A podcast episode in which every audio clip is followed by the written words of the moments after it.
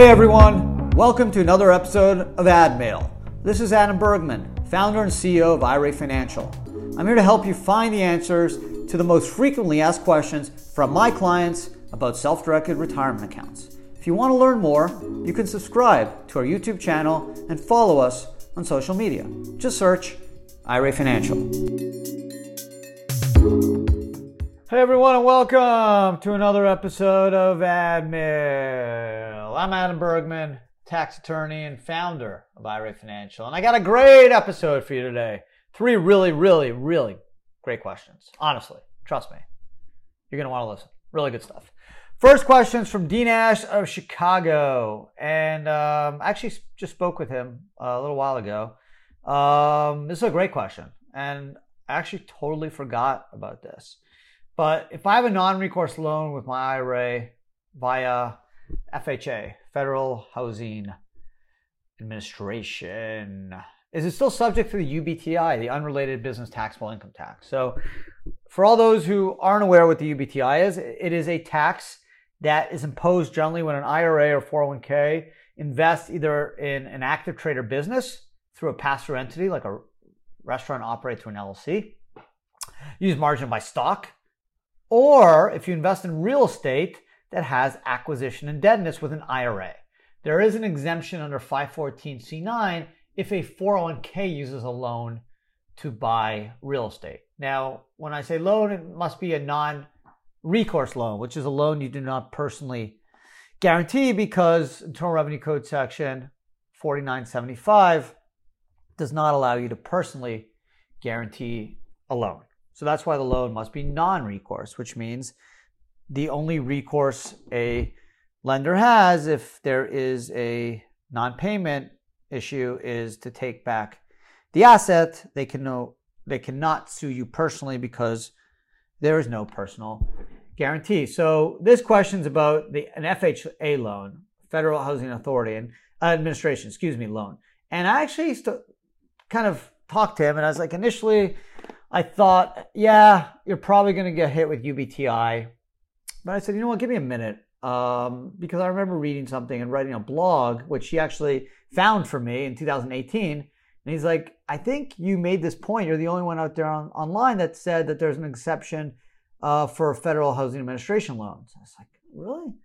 God, I barely remember what I had for breakfast, let alone what I wrote three years ago. So give me a sec. And we went uh, and looked at 514, pulled out the tax code, and we went through it. And sure enough, there is an exemption under 514 um, C6 C6A I little one that says an obligation to the extent that is insured by the Federal Housing Administration to finance the purchase, rehabilitation, or construction of housing for low and moderate income persons that is not deemed acquisition indebtedness, meaning it is not subject to the unrelated business taxable income rules because it is not deemed as acquisition indebtedness, which you need to trigger a UBTI or UDFI situation. So without the acquisition indebtedness, there cannot be any UBTI, right? So if you look at the definition of debt finance property, it says debt finance property means any property which is held to produce income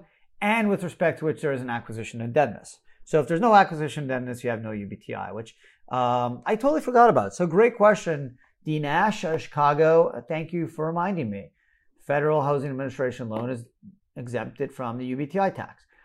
Second question from YouTube, and it says, "Can I move my XRP from another IRA custodian to IRA Financial?" Another great question, which I literally can do a separate, and I may. I'm probably going to do a separate uh, podcast slash video on this because we get a lot of questions and a lot of people that want to move um, XRP, which is essentially Ripple, uh, from another IRA custodian because their fees are so high to IRA Financial, which has no um, annual valuation fees. A lot of our competitors, a lot of other IRA custodians, even though they are not exchanges, charge a 1% plus holding slash custody valuation on top of any fees, and, and we do not do that. So the question is, can they move their XRP, which is generally owned in an LLC, to IRA Financial? And the question is yes. The answer, I should say, is yes. We have um, procedures that can do that.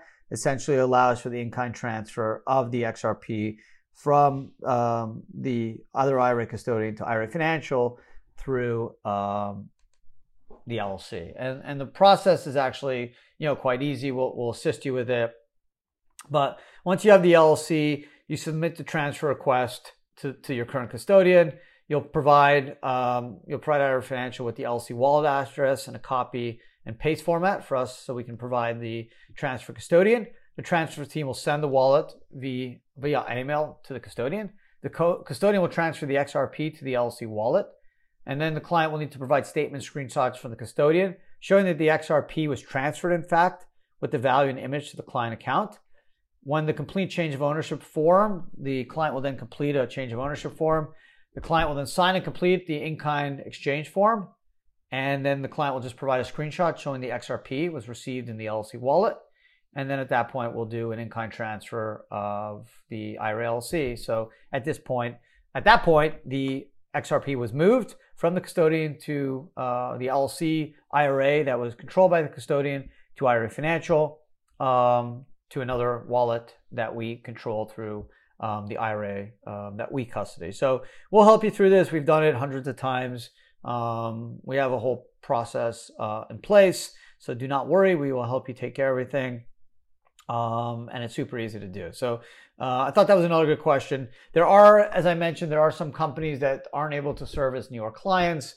Um, we're able to handle those accounts because Gemini has a New York State Trust, uh, where some of these other companies are intermediaries and uh, don't aren't regulated to handle cryptocurrency trading.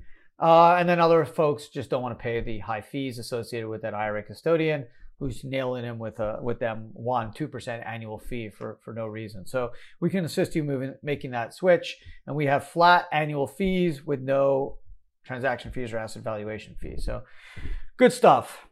Third question is from Facebook. Can I hold American Eagle coins in my IRA at home? So the short answer is no.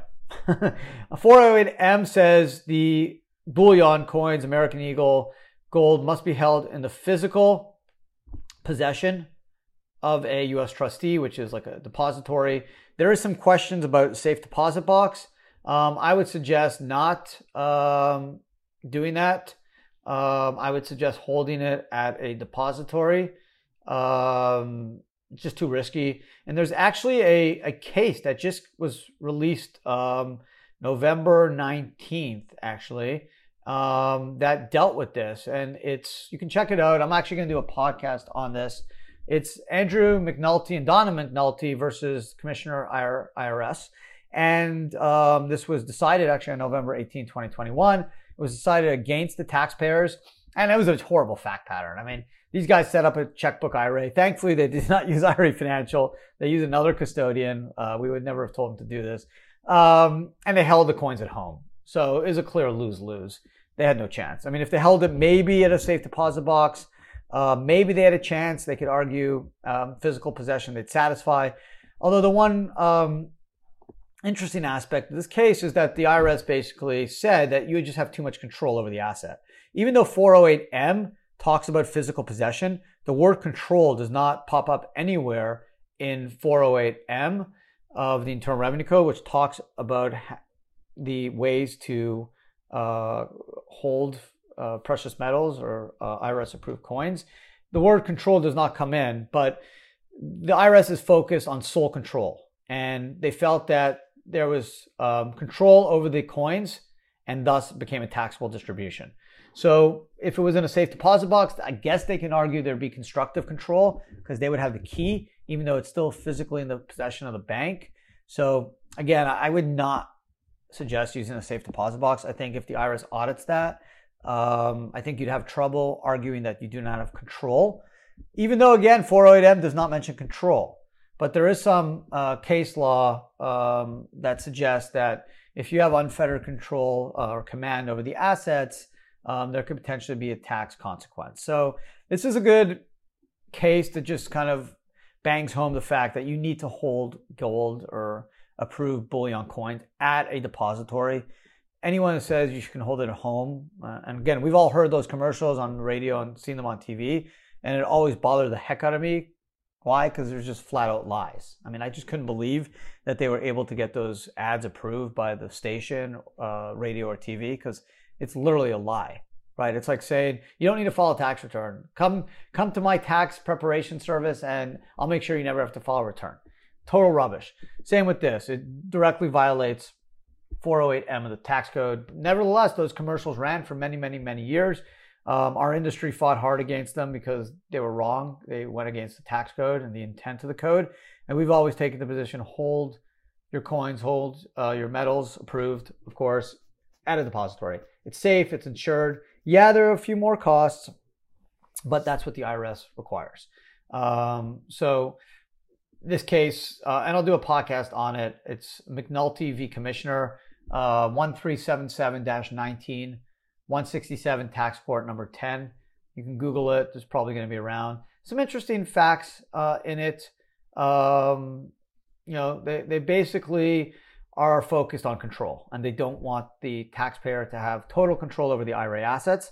They're okay if you handle stock certificates, title to real estate, but they don't want you actually holding the, the asset. Um, and, and that's kind of what um, led them to their decision, although clearly 408M was violated. There are some people in our industry that believe that the physical possession does not apply to coins, which again I've fought against over the last five, six years.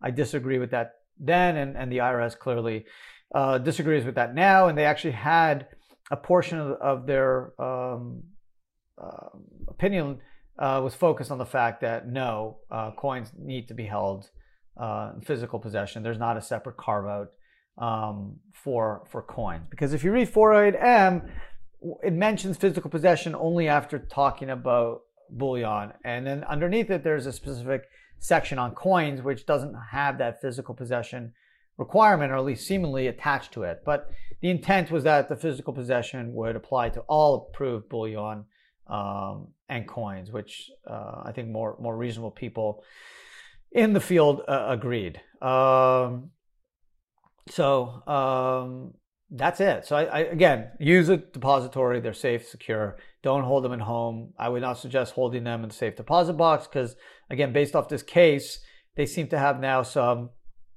support to argue that you have control over the coins, thus you uh, committed a taxable distribution. So if it's in a depository, you have no control, right? Clearly, it's yours, but they're not in your pocket, right? You can't just go to the bank, open the box, and, and put them in your pocket and go. You still have to go through the depository, which would send them to the IRA custodian. So they want to see the chain of, of ownership. They don't want you to go IRA to your pocket or IRA to you without going um, through uh, an intermediate that actually holds the physical asset, whether it's you know stocks or, or, or metal. So, um, great question uh, from Facebook and and t- timely because this uh, case just came out November uh, 18th. Which again, look out for my podcast. It will probably drop kind of the same time if you're uh, listening to this live, or at least when it drops. Um, the podcast will be up. If not, if you're listening to this, uh, you know, later on in 2021 or 2022 and beyond just check out the podcast on holding gold coins at home. And um, there'll be more in-depth review of that case. So, thank you again for uh, anyone who submitted those questions. Really appreciate it. Um, if you have questions, you can submit them to info at IRA Financial. Just uh, add mail or ask Adam. Uh, I also do a live YouTube session each week, generally every Wednesday at noon Eastern Standard Time. So if you have questions, you can always uh, get me there um, or just hit us up on social media. Appreciate you guys listening, spending some time with me today, and have a wonderful uh, rest of your week. Happy holidays.